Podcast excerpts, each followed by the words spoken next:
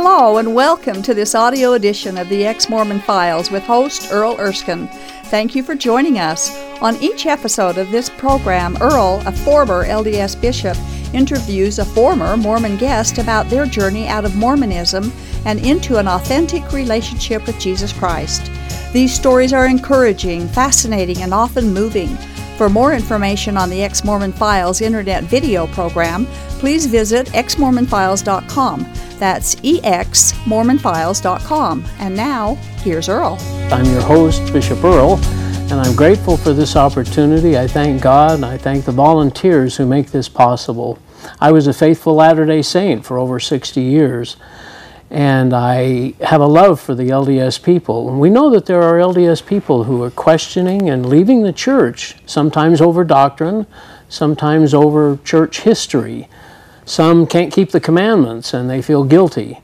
And then there are others that just don't, uh, don't feel like they can do enough or be good enough.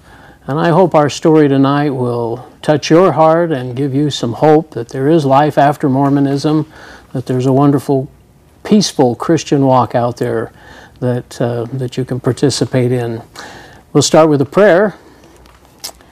Heavenly Father, we ask you to bless us tonight as we share a story and that we might have your Spirit with us, that the things that are said will touch and soften hearts and will, um, will, will, will teach. And we ask for your blessing in Jesus' name, amen.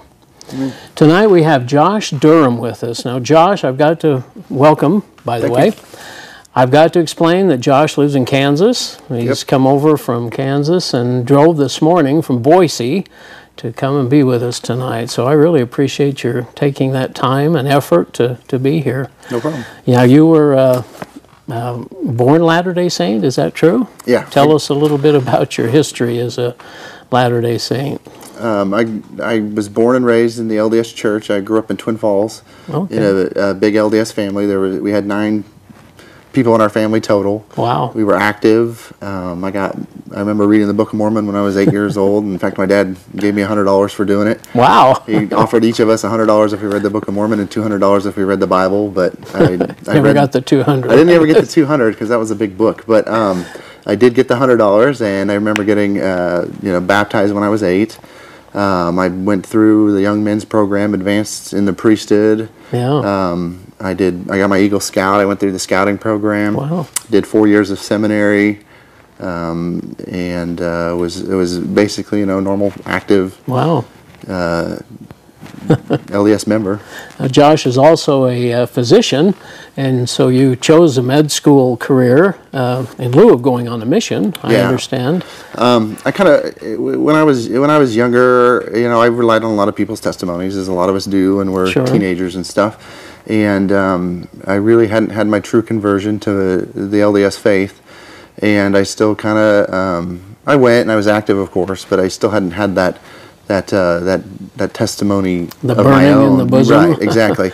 and so um, I was younger. I was 17 when I graduated high school. I went right into college, and um, it, re- really, I, I was already accepted to med school by the time I had gotten my my what I would call testimony, Mm. and so it was a hard decision for me to um, to go on and go to med school or um, to go on a mission, but. I uh, chose to go ahead and go to, Yeah. to medical school. But you did have a testimony of Joseph Smith and the Book of Mormon, and the, Sure. Yeah, I do. I remember um, when I, I met my wife. She was uh, a um, a Baptist, and Hmm. she had actually been raised. Um, not necessarily to hate Mormonism, but she knew some of the anti stuff. Her mom was a, a Christian and had taught her a lot of things. Um, you must about- have been persuasive too. well, yeah, kind was- of. But um, uh, but she went through the discussions, and through that, we both ended up gaining a testimony. And I, you know, I prayed after reading the first vision multiple times and praying multiple times. Eventually, got what I would have considered uh, testimony. with- testimony yeah. of the church.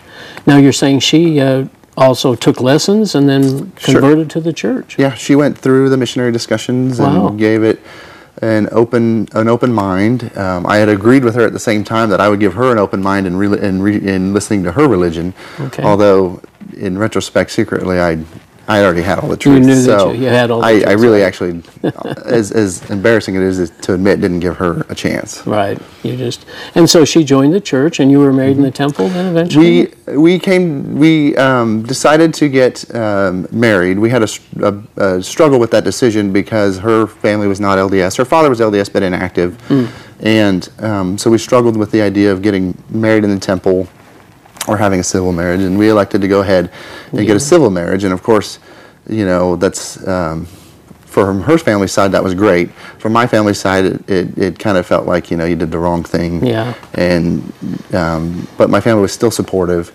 Um, but um, you know, just like with not going on a mission, I kind of felt like uh, I didn't do the right things, and if you feel like people are kind of looking at you and looking down on you, which is unfortunate. But um, a year and a half after we got uh, married civilly, we went ahead and got married uh, sealed in the Idaho Falls Temple. Oh, wonderful! So, and was, that was an interesting experience, was it? Uh, how did you feel about that? It was um, honestly, um, I, I kind of, we both kind of expected something different out of that. Um, Yeah. You know, um, my first uh, my first experience in the temple was I, I would kind of consider it as a flop. Um, you know, it just.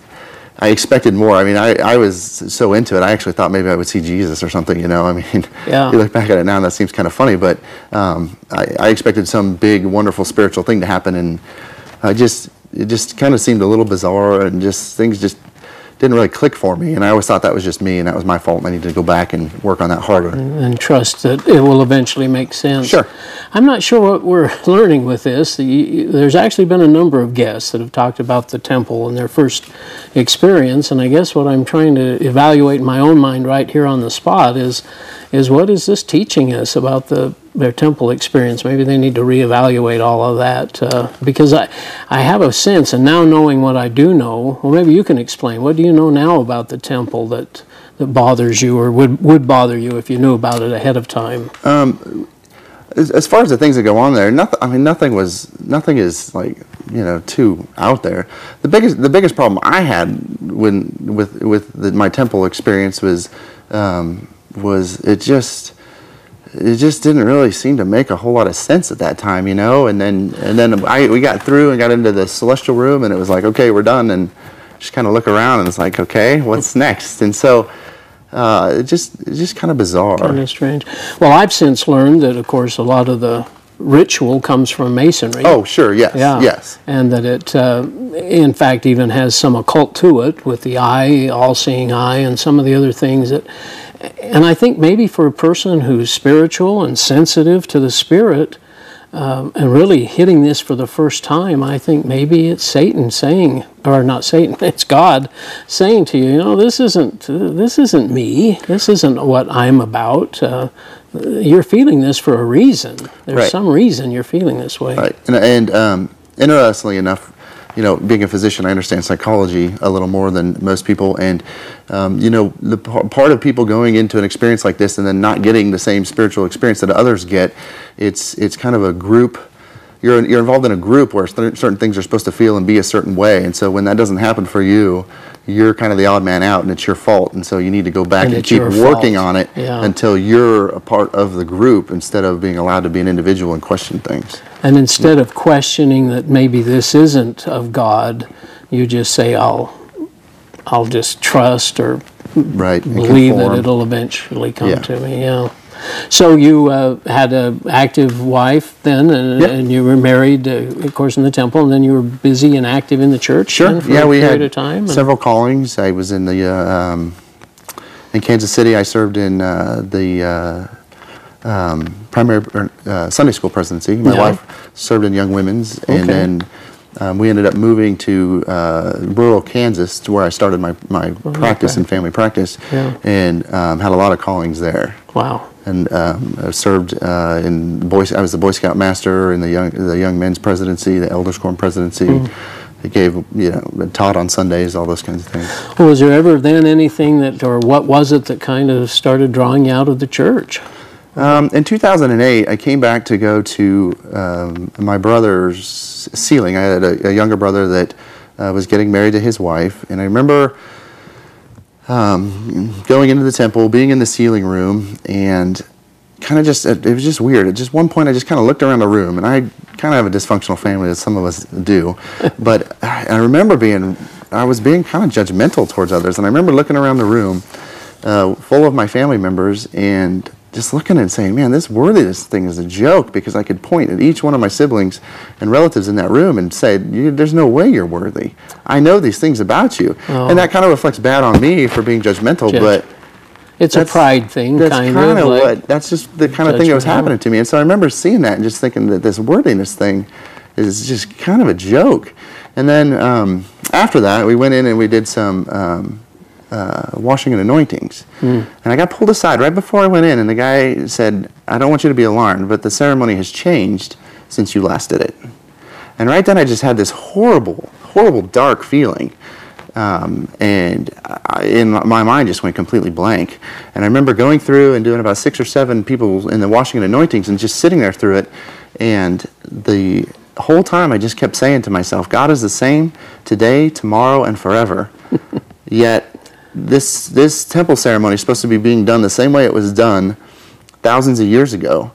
Yet it's been changed We've changed it. Yeah. and I that just bothered kept- me too. Yeah, and I just it it just didn't make sense to me. And then when I left, I confided in my father and I told him I was like, "Man, this was the worst experience I've had. I don't ever want to go back in there because you know in Mormonism you're taught horrible feelings are from the devil. So why am I feeling the devil in the temple?" And of course, my father told me, "Well, you must not have been worthy enough to be in there." It's your fault. It's my fault Yeah. once again. It's not Yeah. the group's fault. It's Yeah. not the organization's fault. It's your fault. Wow. You're not conforming to the group, and so um, that really struck me. And so and so I ended up not going back to the to the temple after that. But I still continued to be an active, Active member. and- still yeah. continued to do my callings and, and believe in the church. And um, Was there ever anything else that uh, then kind of Well- struck you funny? What happened next was um, we had our first son, um, Paxton, and he was born. And at the time, I was the young men's. I was in the young men's presidency. I was the scoutmaster. I was in a rural area where I would do home teaching and have to drive a 60 mile radius to get my home teaching done. I was in meetings every Wednesday, doing Boy Scout trips once a month, um, the youth activities during the weekends.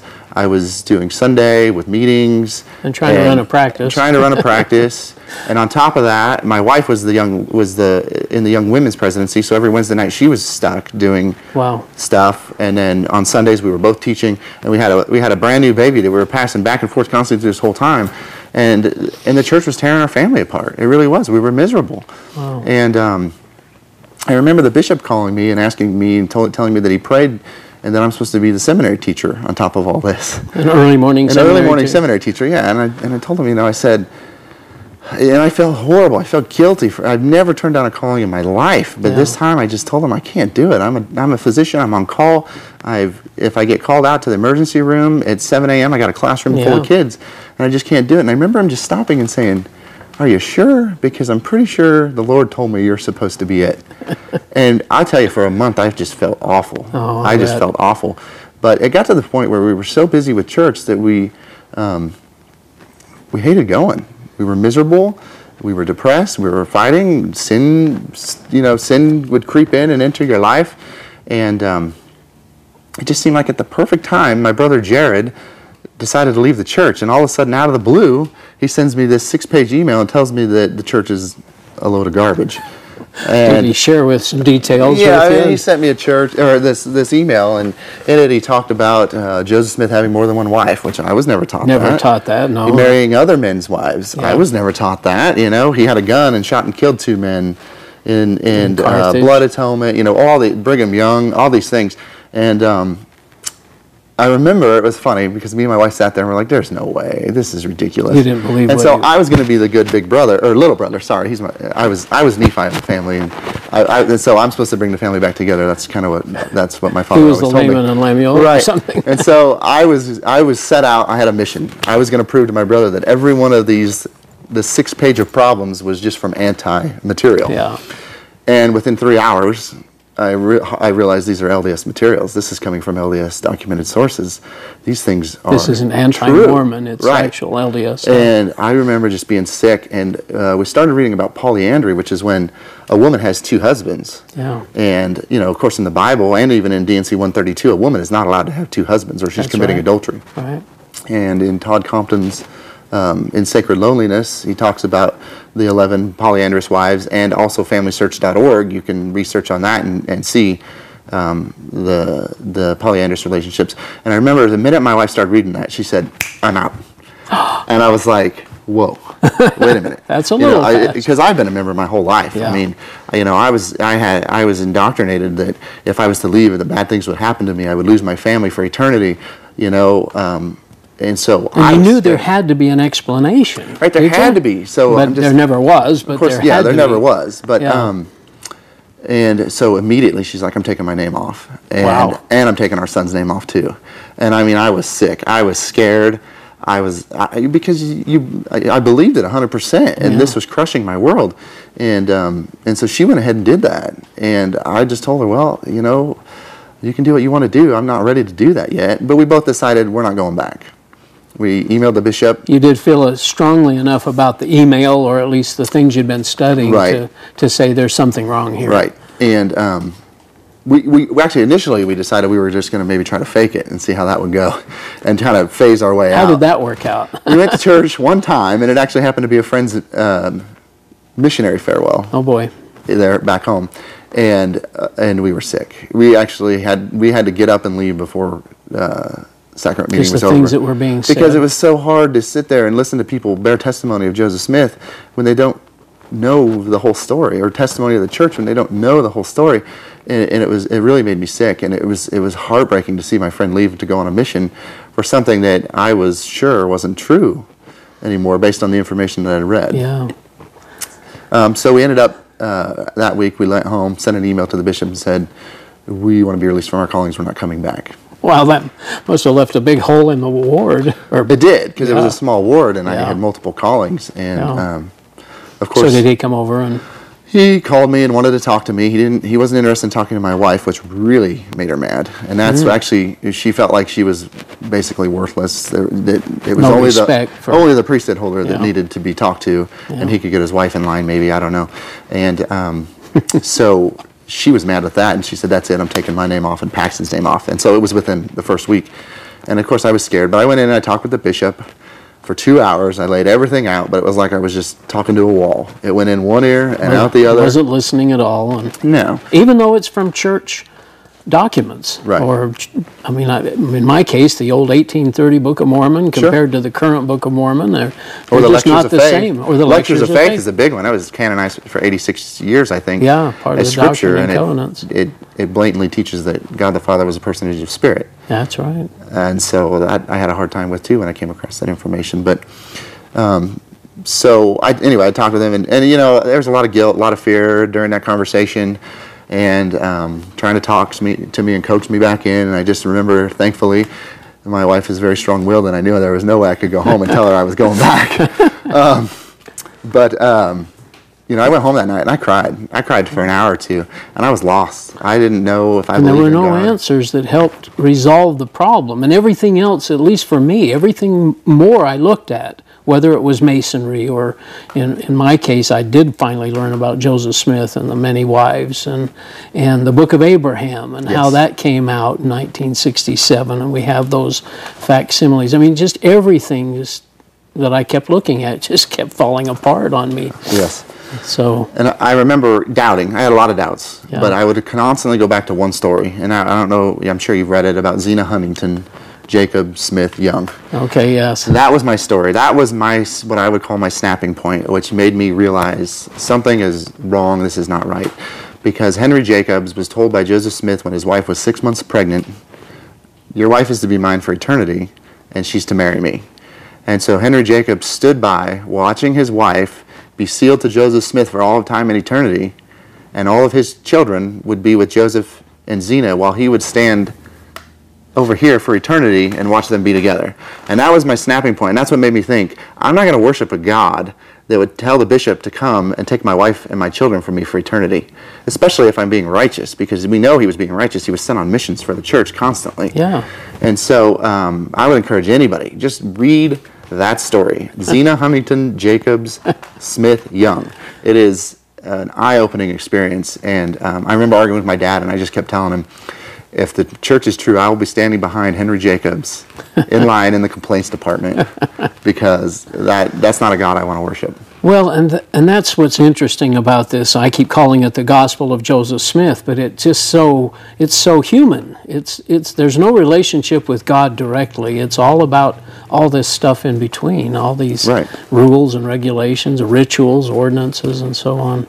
Well, so then after you visit with the bishop, you go home and Yeah, I went home and, with your and I, I, you know, I was going. I was basically agnostic at this point. I, you know, as a Mormon, you know, I knew the Bible was corrupt. You can't trust it. So, what now? that's a tendency, isn't it? to- Sure. I mean, you you the church is true, and go ahead. I'm sorry. Um, and so I remember just telling my wife, you know, I don't think there's anything. I think this is all just garbage. Yeah. It's just, uh, it's just a big con, you know.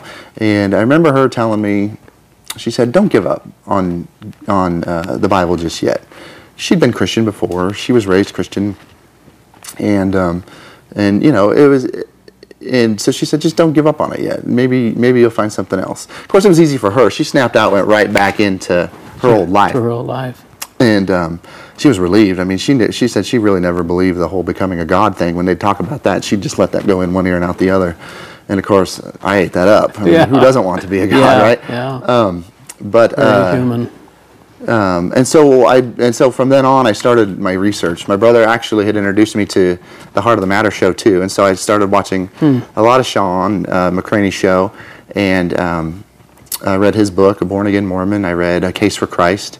I started doing research on first century Christianity. I read um, an early church father's book, uh, Eusebius. If you've never read that, that's you can actually A get it free on Google huh? Bo- Oh. Books. But yeah, it's interesting because I want to know well, how was the church really set up in first century, and how do we know things are reliable? I did a lot of research on the Greek and Hebrew languages. I started talking with. Um, uh, a pastor back home named Steve Little who can read six different languages. He can read Ugaritic, which is what most of the Old Testament's written in. You don't even know how to pronounce it. Wow. And so I started I started doing a lot of research and studying the languages, the cultures, because you got to understand the language and the culture of the time of the people writing it, or you'll take it out of context. Yeah.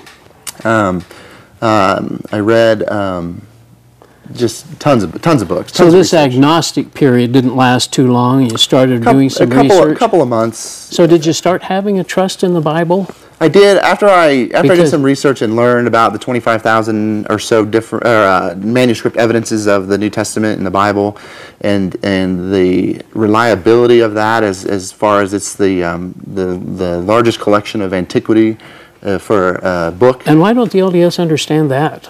I don't mean, know, you That's, know- that's documented. It's just the Bible is trustworthy. Right, and and that's what I love to do now is when I talk with them, I ask them, well, what's wrong with the Bible? What, and you know, they like to bring up the Nicene Creed, and that's when they decided to cut things in and out. And I said, well, have you ever read the Gospel of Thomas? Have you ever read the Gospel of Mary Magdalene?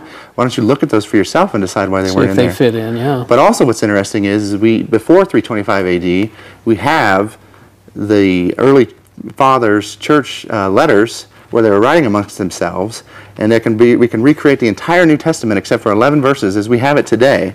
And Isn't this that bef- amazing? yeah, this is before the Nicene Creed, so it, we know it's reliable. We can we, we can we can show that's where these were the books that were being used that are being used in the New Testament today. Yeah. And you can go back to the manuscripts and see where they translated correctly, and it, it's amazing. So what does the Bible mean to you now? Well, after after I had my born again experience, um, it, it means everything to me. I it, it's it's interesting because and as an LDS person, it was always uh, hard. Yeah. You know, it's a struggle. I got to read my scriptures tonight. I got to do this. I got to do that. And it was never about the Bible. It was always the Book of Mormon, or right, or yeah. just whatever. Yeah. You know, and um, just so long as you're getting it in. right. And um, and to me now, I mean, I love it. I, it's it, it drives my wife crazy because she'll turn around and here I am over here Reading the reading the Bible, and she's just like, "Can you stop, please?" And I, I don't want to. I love it. I think we mentioned it a number of times here, but it's hungering and thirsting after after righteousness, after the Word of God, and Sure. yeah. How do you feel about Jesus now compared to your time as a Latter Day Saint? You know, um, when I, I'll just explain to you kind of my born again experience and how that kind of happened. I remember uh, one day everything just kind of came to a head, and um, I just got to the point where I'd read a lot of atheist stuff, a lot of Christian stuff, a lot of you know everything. Just kind of put it all together and and look at all the evidence for and against, and just really trying to think through it. And I just got to the point where I was just overwhelmed. I was, uh, you know, just you just had this this heavy burden on your chest, and it just I just got to the point where I just couldn't take it All anymore. these questions and Yeah. stuff. Yeah. And I, you know, I remember coming to the realization that worthiness is a, is a joke. Personal worthiness is impossible because we sin constantly every day. and um, I, I, remember going in my backyard and having my own, I guess, little sacred grove experience. But I hate to I hate to relate it to that. But um, going down and just kneeling and just and I and I decided I'm going to do this one time, one time. And I'm not going to do it again. I'm not going to sit here and, and, and beg God. I'm just going to do it one time. And I got down on my knees and I just prayed and I said, Father, God, if you're there and you can hear me, if you really exist, I realize now, you know, I'm a sinner. Uh, there's nothing I can do to be perfect. It'll never happen. I don't know if you're real. I don't know if your son is real. But I'm telling you right now, if you are, I'll give my life to you. I'll give my heart to you. Um, but, uh, you know, ba- and basically, you just let me know That's beautiful. and and it was it was actually amazing because I know some people don't have a a moment where it happens, but for me, something changed, you know, and I. I do not like to relate anything towards feelings because I do not trust feelings whatsoever anymore now. But uh, I remember a huge weight just being lifted off me, and, and my attitude changed. I started to see the world differently. Um, I, all of a sudden, I loved Christian music. When I was in LDS and I listened to it, I thought it was devil's music. I wouldn't listen to it. I, um, so you were definitely born again, a new creature. even, huh? Exactly. Yeah. Uh, and so with that, though, I remember the, the and I still today. I'd wake up in the morning. The first thing that was on my mind was Jesus. You know, I'd go to bed. It was Jesus, and it was it was constantly asking God, "Let me have more faith in Your Son." You know, when I'd mess up, it's give me more faith in Your Son. I need that, and um, he just became everything to me. And I and I remember going through and reading in the New Testament everything he said and making sure that I understood what he said and that I, my theology lined up with his because if my theology doesn't line up with what he says, I'm not part of him. And the Latter day Saint, the Mormon doctrine, doesn't line up with the, the things Jesus said or Paul said in, in the Bible. Exactly, which which actually it's blew my religion, mind. yeah. It blew my mind because as an LDS person, I remember reading through things and nothing assume. and nothing just hits you. You assume it's the gospel. Right. Yeah. But when you have a preconceived notion of what you're going to read and what you're supposed to get out of it, you can read anything. But if it's subconsciously been implanted in you what you're supposed to get out of that, you're not going to get the real message. Josh, you're not going to believe it, but our time's up. You have done unbelievably to share your story. It's such a wonderful story. And um, I just have a heart for the LDS people. I'm sure you do too. I do. Yeah, you just, what would you say to them in about 10 or 15 seconds? Um, I would just encourage them to um, look for that relationship to God. Don't let it, don't let a man or some men man-made get in, religion. get in between that, and realize that the true church is the body of Christ, and all these local churches' job is to bring us to Christ and to that relationship to the universal church, which is the body of Christ.